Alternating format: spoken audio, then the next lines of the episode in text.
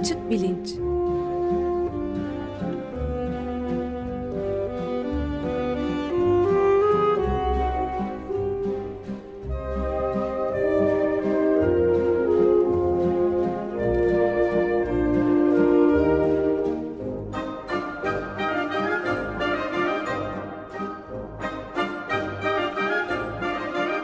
Güven Güzeldere ile bilim ve felsefe sohbetleri. Günaydın Güven Bey, merhabalar. Günaydın Ömer Bey. Ve iyi yıllar. Yılın ilk programında e, Can'ın bir e, mazereti dolayısıyla yok kendisi maalesef. Biz yapacağız. Bu yıl e, yıla girerken de biraz böyle ilham verici olduğunu düşündüğünüz bir, bir konudan bahsedeceksiniz galiba. Evet, ben de sizin e, e, Açık Radyo'nun e, programcıları ve dinleyicileri dahil yeni yılını kutlayarak başlayayım. E, yeni yılın ilk programında ne yapalım diye düşünüyordum e, son birkaç gündür. E, yani gündemde çeşitli konular var. E, mesela Cumhurbaşkanı e, üniter devlette de başkanlık sistemi olur. Bakın mesela Hitler e, rejiminde bal gibi olmuştu. Mealinde bir şeyler e, söylemiş. Bu bir bir tür dil sürçmesi mi yoksa bir akıl yürütme karışıklığı mı yoksa bilerek yapılmış bir şey mi? Acaba bu konuyu mu e, gündeme alsak e, diye düşünmüştüm önce. E, siz gerçi bu konuyu işlediniz dün e, detayıyla. Ee, daha sonra yine böyle konular düşünürken e, programcı arkadaşımız Sezin Öney bana bir e, bağlantı göndermiş. Geçen hafta e, Habertürk e, televizyon kanalında bir tartışma, e, heyecanlı bir tartışma e, olmuş ona baktım. E, bir moderatör ve beş uzman e, Mehdi'nin ne zaman geleceği matematiksel olarak hesaplanabilir mi diye tartışıyorlar. Baya böyle iki, iki buçuk saat süren bir tartışma. E, bu da tabii açık bilinç için ilginç bir konu. Herhangi bir şeyin matematiksel olarak hesaplanabilir olup olmaması e, konusu ilginç olduğundan. E, bu tartışmanın parçası olmamış gerçi ama bu tür sorularda hep e, ilk belki gözetmemiz gereken mesele burada bir ilkesel imkansızlık mı var bir şeyin hesaplanabilmesinde? Metafizik bir imkansızlık mı var? Yani mesela Heisenberg e, ilkesinde olduğu gibi bir parçacığın aynı anda hem pozisyonunu hem momentumunu e, hesaplayamıyoruz, ölçemiyoruz. Böyle bir şey mi yoksa elimizde yeterli e, sofistikasyonda matematiksel bir model yok. Bu yüzden mi e, hesaplayamıyoruz? Bu uzmanlar bu e, ayrımları pek gözetmeden e, biraz da kavga ederek e, tartışıyor gibilerdi. Ne son, son zamanlarda ne e, e, evet son zamanlarda e, giderek daha önem kazanan kuantum hesaplaması diye de bir alan var. E, açık bilince de konu, konuk olmuş olan e, Cem Say Hoca mesela o alanda çalışıyor. Acaba e, kuantum hesaplamasıyla hesaplanabilir mi? Cem Say'ı mı arayıp sorsak falan diye düşündüm. Fakat Be, sonra belki yani, pardon bir de e, hem dinleyicimiz bu programın yakın takipçilerinden olan Aynı zamanda bir dönemde programcımız olan Akın Yılmaz'ın da çok büyük ilgi alanına giriyor bu. Belki ikisini beraber davet edebiliriz. Haklısınız. Akın Bey de aklıma geldi bunları düşünürken. E, fakat öte yandan e, da yani dünyada belki başka hiç kimselerin e, ilgisini çekmeyecek bir takım gündemlerle biz saatlerimizi, günlerimizi, aylarımızı bu kendi ülkemizde ziyan ediyoruz gibi de hissettiğim oluyor. Dolayısıyla bunları bir tarafa bırakıp biraz daha yeni yılın ilk programında insanlara belki biraz daha ilham verecek bir şeylerden e, bahsetsem e, diye e, kararımı değiştirdim. E, ve e, birkaç gün önce internet üzerinde bir konuşmasını izlediğim e, Daniel Kish isimli bir adamın hikayesinden e, yola çıkarak e, görme ve algı üstüne bir şeyler anlatmaya karar verdim. E, Daniel Kish Amerikalı bir adam yaklaşık e, 50 yaşlarında e, bir yaşından itibaren gözlerini kaybetmiş birisi. E, e, retinoblastoma denilen bir tür e, retina kanseri. Retina biliyorsunuz göz yuvarlağının arkasında yer alan ve ışığa e, hassas olan doku. E, orada çıkan tümörler nedeniyle iki gözünü de almak zorunda kalmışlar Daniel Kish'in. Dolayısıyla aslında göz çukurlarında e, gözleri yok artık bu adamın.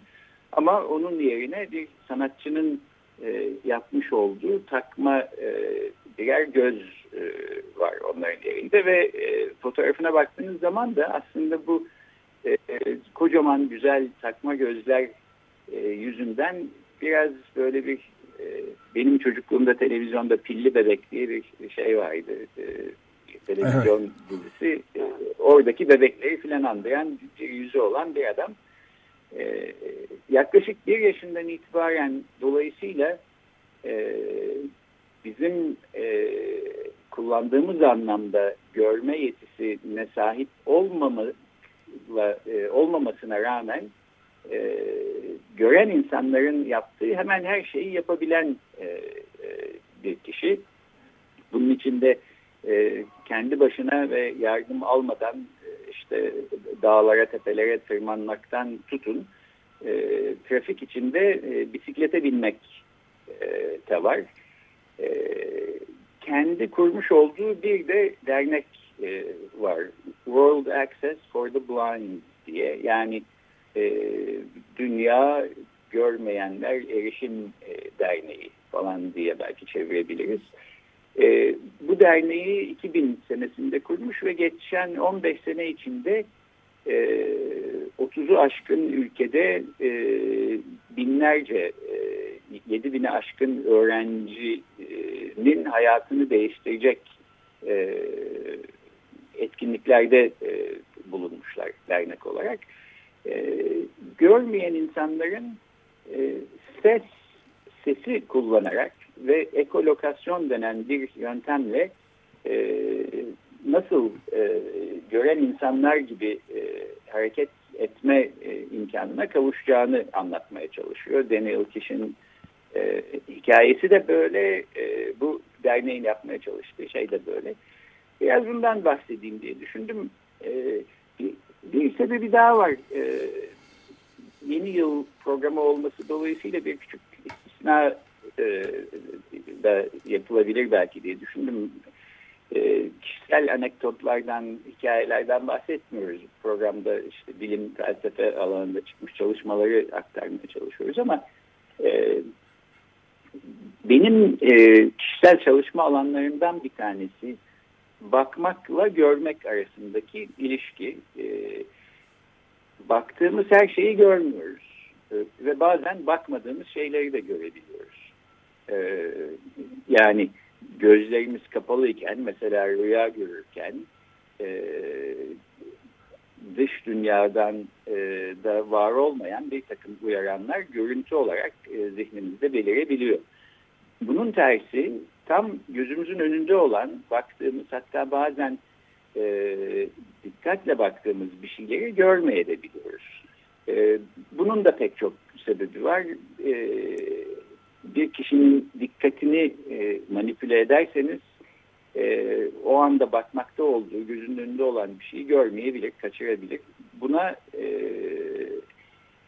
işlevsel körlük e, deniyor. E, benim çalışma alanlarımdan da bir tanesi bu. E, işlevsel körlüğün sınırları nedir?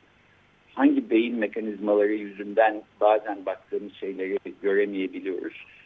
E, böyle konularda çalışıyorum.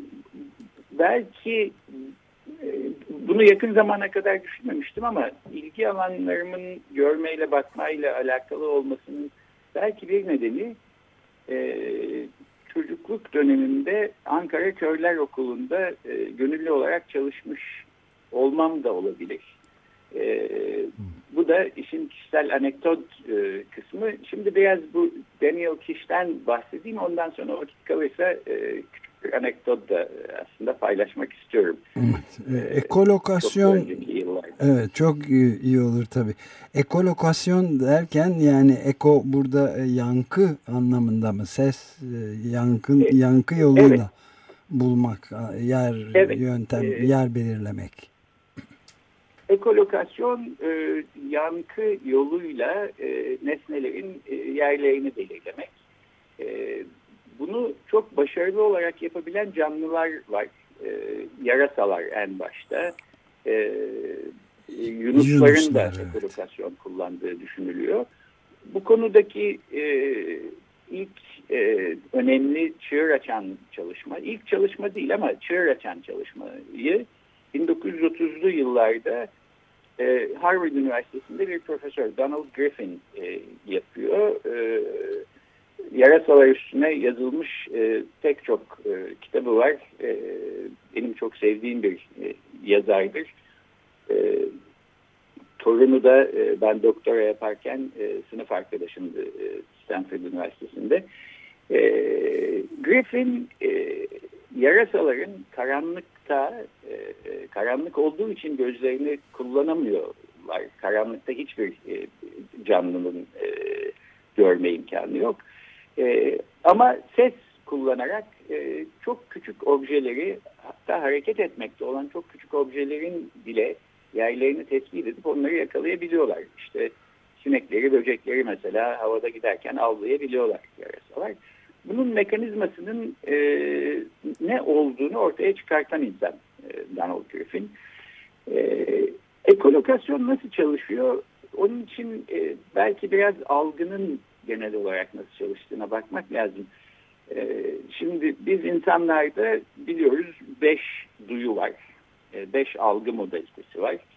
E, gerçi e, bu, bu beş modalite bize e, dünyaya açılan beş pencere gibi. E, yani bir kısmı dünyayı görsel olarak, bir kısmı dünyayı işitsel olarak, bir kısmı dünyayı bir tanesi e, kokusal olarak ya da dokunmayla ya da tadla e, anlamamızı e, zihnimizde temsil edebilmemizi sağlıyor. Bütün duyularımız bu beş duyudan ibaret değil aslında. İçsel duyularımız da var. Yani karnımız acıktığı zaman e, bunu bize bildiren bir duyu da var. E, işte gözümüz kapalı da olsa e, kolumuz havada mı yoksa masanın üstünde mi duruyor bunu bildiren proprioception e, denen bir duyumuz var. E, ama dünyadan bilgi alan ve dış dünyayı bize zihnimizde temsil ettiren e, duyularımız bu beş tanesi. Fakat bu beş tanesi içinde e, iki önemli kategori e, var. Bir tanesi e, işitme ve görme bir tarafa ayırmamız lazım. Dokunmayı, kokuyu ve tadı öbür tarafa ayırmamız lazım. Dokunma, tat ve koku e, proksimal denilen e, algı modaliteleri, yakın algı modaliteleri. Yani e, dokunarak tadarak ya da kokusunu alarak bir, bir nesneyi algılamamız için o, o nesneyle fiziksel bir temas halinde olmamız lazım. Ya dokunmamız lazım ya ağzımızın içinde e, olması, dilimizin üstünde olması lazım nesnenin. Kokunun e, e, görme ya da işitme gibi uzaktan e, algı, e, bir uzak algı modalitesi olduğu düşünülebilir fakat e, doğru değil e, bir nesneyi koklamamız için o nesnenin e, moleküllerinin burnumuzun içine girip oradaki reseptörlerle eşleşmesi gerekiyor. E, tabii açık radyo dinleyicileri biliyordur. E, uzun yıllar koku programı yapmış olan Vedat, e, Vedat Bey bu konuları detaylıca anlatmış durumda. E, kitapları da çıktı. İkinci kitabı, koku kitabı yeni çıktı. Ben Yayınlandı. De evet, evet. E, tekrarına da programının şimdi e, Açık Radyo'da yer veriyoruz. Önümüzdeki şeyde de vaadi var. Devamını getirecek diye bir sonraki dönemde. Bence de çok iyi olur. Benim de e, severek dinlediğim ve çok e, bilgilendiğim, e, bilgiler edindiğim bir, bir program. E, şimdi tad, koku e, ve dokunma e, bu şekilde fiziksel temas gerektiren yakın algı modaliteleri. İşitme ve görme ise e, uzaktan e, çalışabilen algılar. Yani e, fiziksel temas halinde olmadığımız bir nesnenin sesini ta uzaklardan duyabiliyoruz. İşte mesela e, tepemizden bir uçak geçiyor, onun sesini duyuyoruz ya da baktığımız zaman görüyoruz. Bunu olmasını sağlayan şey e, arada bir e, e, sinyal iletme e, yöntemi olması. Yani bir tanesinde e, işte fotonlar e, nesneye çarpıp e, oradan yansıyıp gözümüze kadar gelen. Diğeri de e, ses, e, havadaki titreşimler.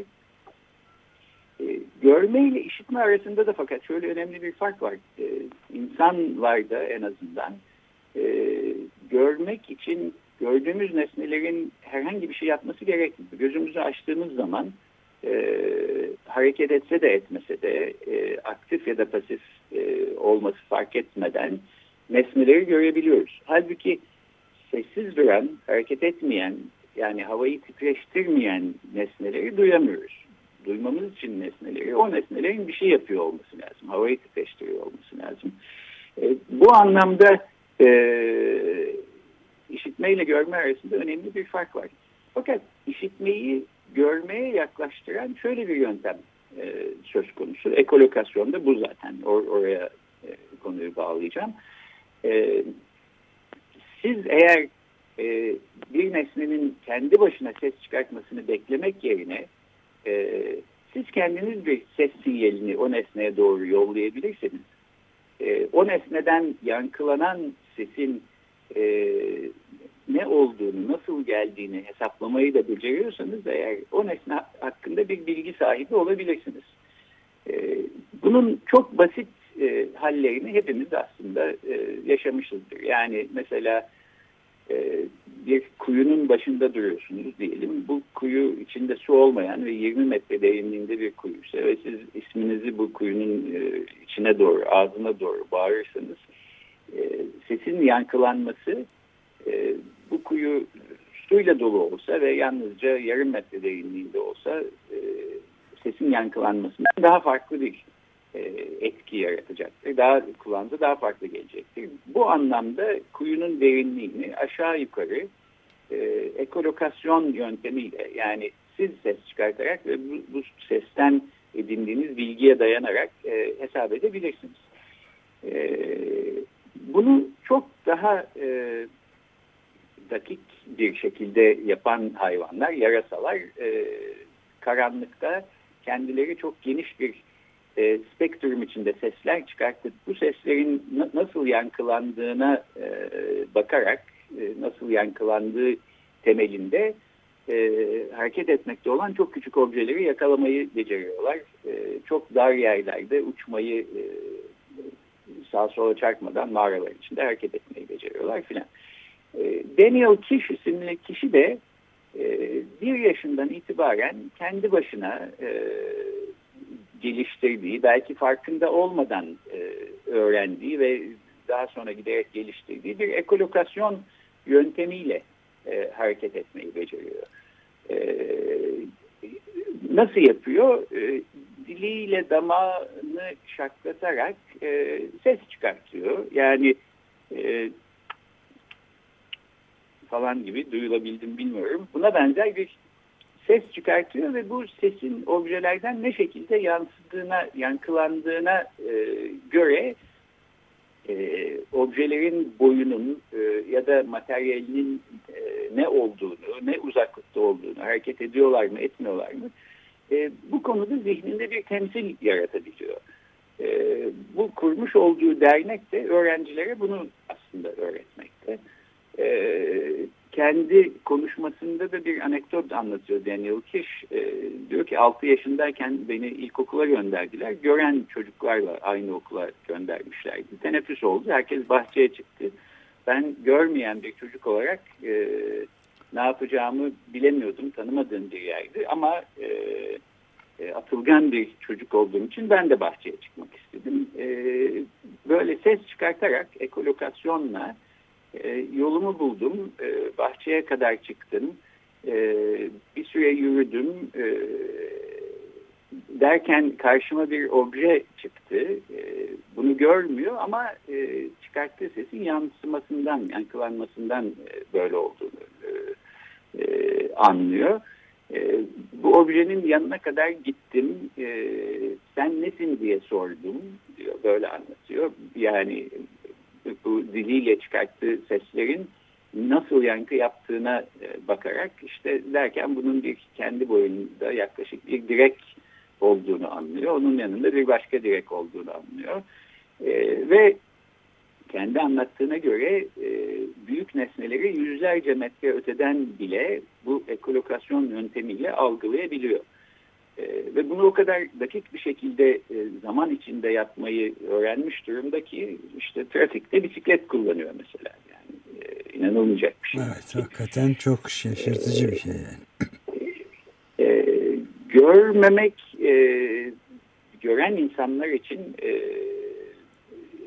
dehşet verici bir durum e, şeklinde düşünülebilir. E, bunun ne kadar zor bir şey olduğunu anlamak için de e, gözlerimizi kapattıktan sonra biraz hareket etmemiz aslında yeterli. Çünkü yalnızca gözlerimizi kapatmamız belki görmemenin ne olduğunu bize e, hakkıyla anlatmıyor. Fakat e, hareket etmeye başladığımız zaman çok bildik bir mekanda bile olsa yani işte çalışma odanızdan kalkıp mutfağa kadar yürüyün gözlerinizi hiç açmadan e, bunun ne kadar korku uyandıran bir şey olduğunu hemen göreceksiniz. E, Daniel Kish diyor ki e, sesi kullanarak görme illa e, gözlerle yapılan bir şey değildir, zihinle yapılan bir şeydir. Biz ses sesi kullanarak e, görebiliyoruz ve gören insanların becerebildiği hemen her şeyi, her şeyi değil ama hemen her şeyi becerebiliyoruz ve bu sayede görme engelli insanların aslında engelli olmadıklarını özgürce kendi başlarına e, otonom özel bireyler olarak yaşayabildiklerini gösteriyoruz. E, bunu anlatmaya çalışıyoruz. E, ve çok ilham verici bir e, hikaye. E, ben Twitter sayfasından da bağlantılarını koyarım. E, da merak edenler gidip bakabilirler e, Daniel Kiş'in e, kişisel hikayesine ve yaptıklarına. Evet bu ee, arada da ben burada, de e, pardon yani ufak bir bağlantıyla e, pro, 20 yıldan beri programcı dostumuz Muammer Ketençoğlu'nun da bu olağanüstü e, görmeden görme yeteneklerine sahip olduğunu bizzat tanığım yani ve radyomuzda da pek çok kişi de e, girip çıkmış olan da bunu bilmektedirler yani. E, doğru haklısınız. E, benim de hem sevdiğim bir müzisyen hem de radyoda da görmüşlüğüm var. E, belki burada e, programın sonuna doğru gelirken bu küçük kişisel anekdottan da bahsedeyim. Lütfen. E, ee, Ankara'da ben e, doğdum büyüdüm. Ee, e, ancak lise yıllarında e, babamın işi dolayısıyla İstanbul'a taşınmıştık. Benim çocukluğum zamanında bir ara annem e, Ankara Körler Okulu, o zaman ismi öyleydi, e, şimdi belki değişmiş olabilir. E, Ankara Körler Okulu'nda gönüllü olarak çalışıyordu. E, kardeşim Altu ile beni de e, birlikte götürüyordu. Biz de orada gönüllü olarak e, bir süre çalıştık. E, benim e, 7-8 yaşlarındaydım tahmin ediyorum. Benim yaptığım işlerden bir tanesi mesela e, kütüphane oluşturmaya çalışıyorlardı Körler Okulu'nda. E, şimdiki teknolojiler tabii e, hayatı kolaylaştırdı görme engelli insanlar için de. Çünkü bir bilgisayara e, bir metni verip tarattığınız zaman ses halinde dinleyebiliyorsunuz. Üç aşağı beş yukarı pek içinde yanlışlar olmayacak bir şekilde. O zamanlar öyle teknolojiler yoktu. 1970'lerin ortalarından falan bahsediyorum.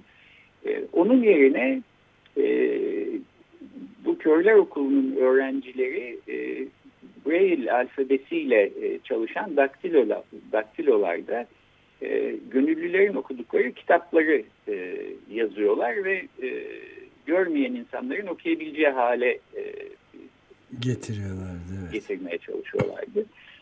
E, biliyorsunuz bu Braille alfabesi e, kabartma e, kağıt üstünde kabartma harflerden oluşuyor ve e, görme engelliler parmaklarını soldan sağa doğru e, e, hareket ettirerek e, gözlerini hareket ettiriyorlarmış gibi okuyabiliyorlar. E, bu, bu konuda çok usta olup e, çok hızlı bir şekilde okuyabilir hale de geliyorlar.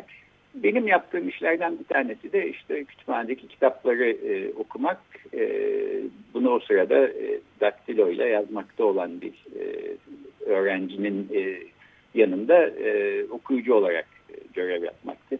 Fakat e, çocuktuk tabii ve haliyle işte bir saat çalıştıktan sonra sıkılıp biraz mola vermek istiyorduk. E, mola verdiğimiz zaman da okulun bir arka bahçesi vardı. Orada çıkıp e, futbol oynuyorduk. E, ben ilk kez futbol oynamaya çıktığım zaman bu çocuklarla ya bunların gözleri görmüyor nasıl bunlar e, futbol oynayacaklar diye pek aklım yatmamıştı bu işe. Fakat e, orada çimenlik bir alanda e, işte taşlardan küçük kale yaptık. Bizim çocukluğumuzda Japon kale e, denirdi buna. Sonra bir top getirdiler. Topun üstünde küçük bir zil e, e, e, nakşedilmiş vaziyetteydi. Dolayısıyla topun e, nereye gittiğini iyi kötü sesten e, anlamak mümkündü. Fakat ben yine de e,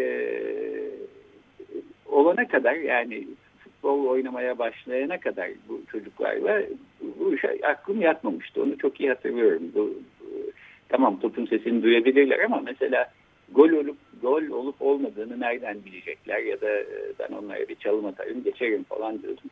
Fakat maça başladık. E, hiç kimseye çalım atamıyorum ve bütün e, Ankara Körler Okulu'nun çocukları benden daha iyi futbol oynuyorlar.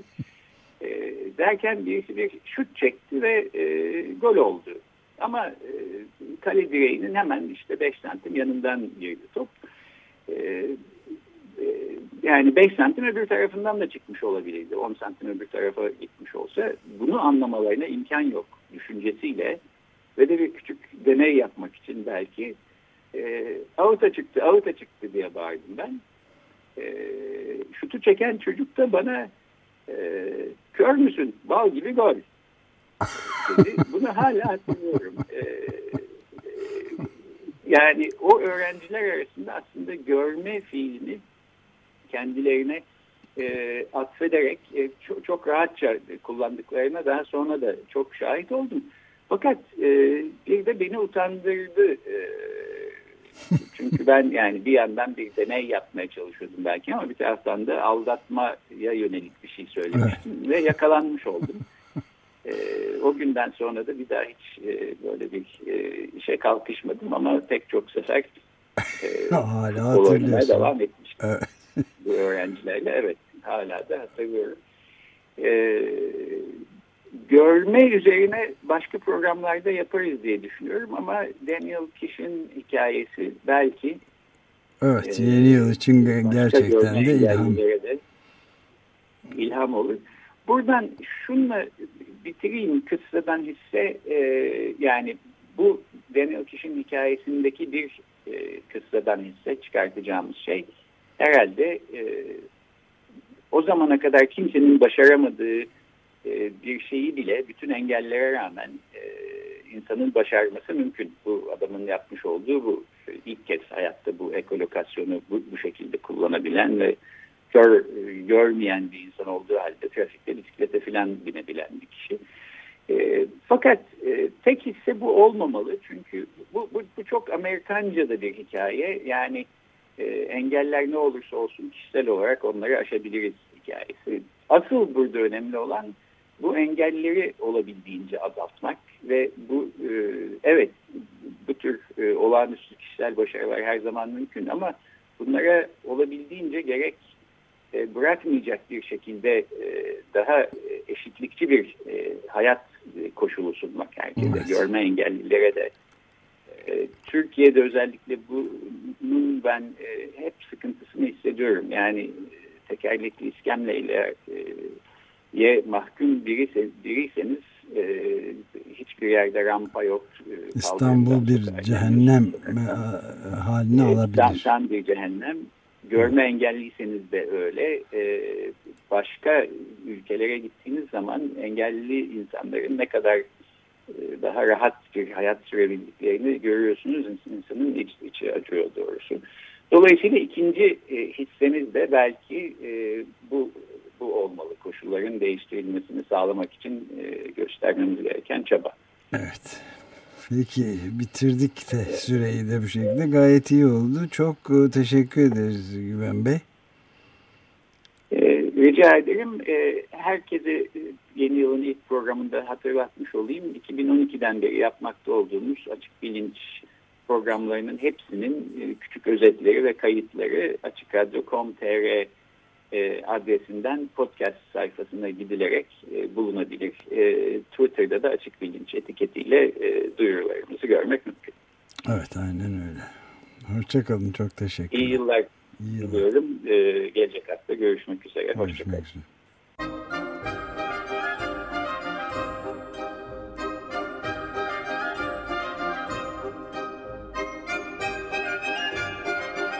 Açık Bilinç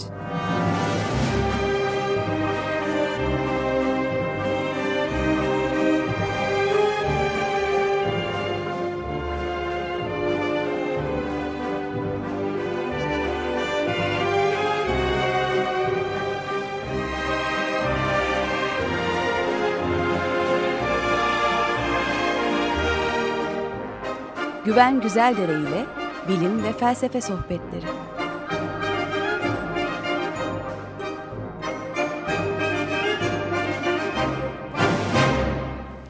Açık Radyo program destekçisi olun. Bir veya daha fazla programa destek olmak için 212 alan koduyla 343 41 41.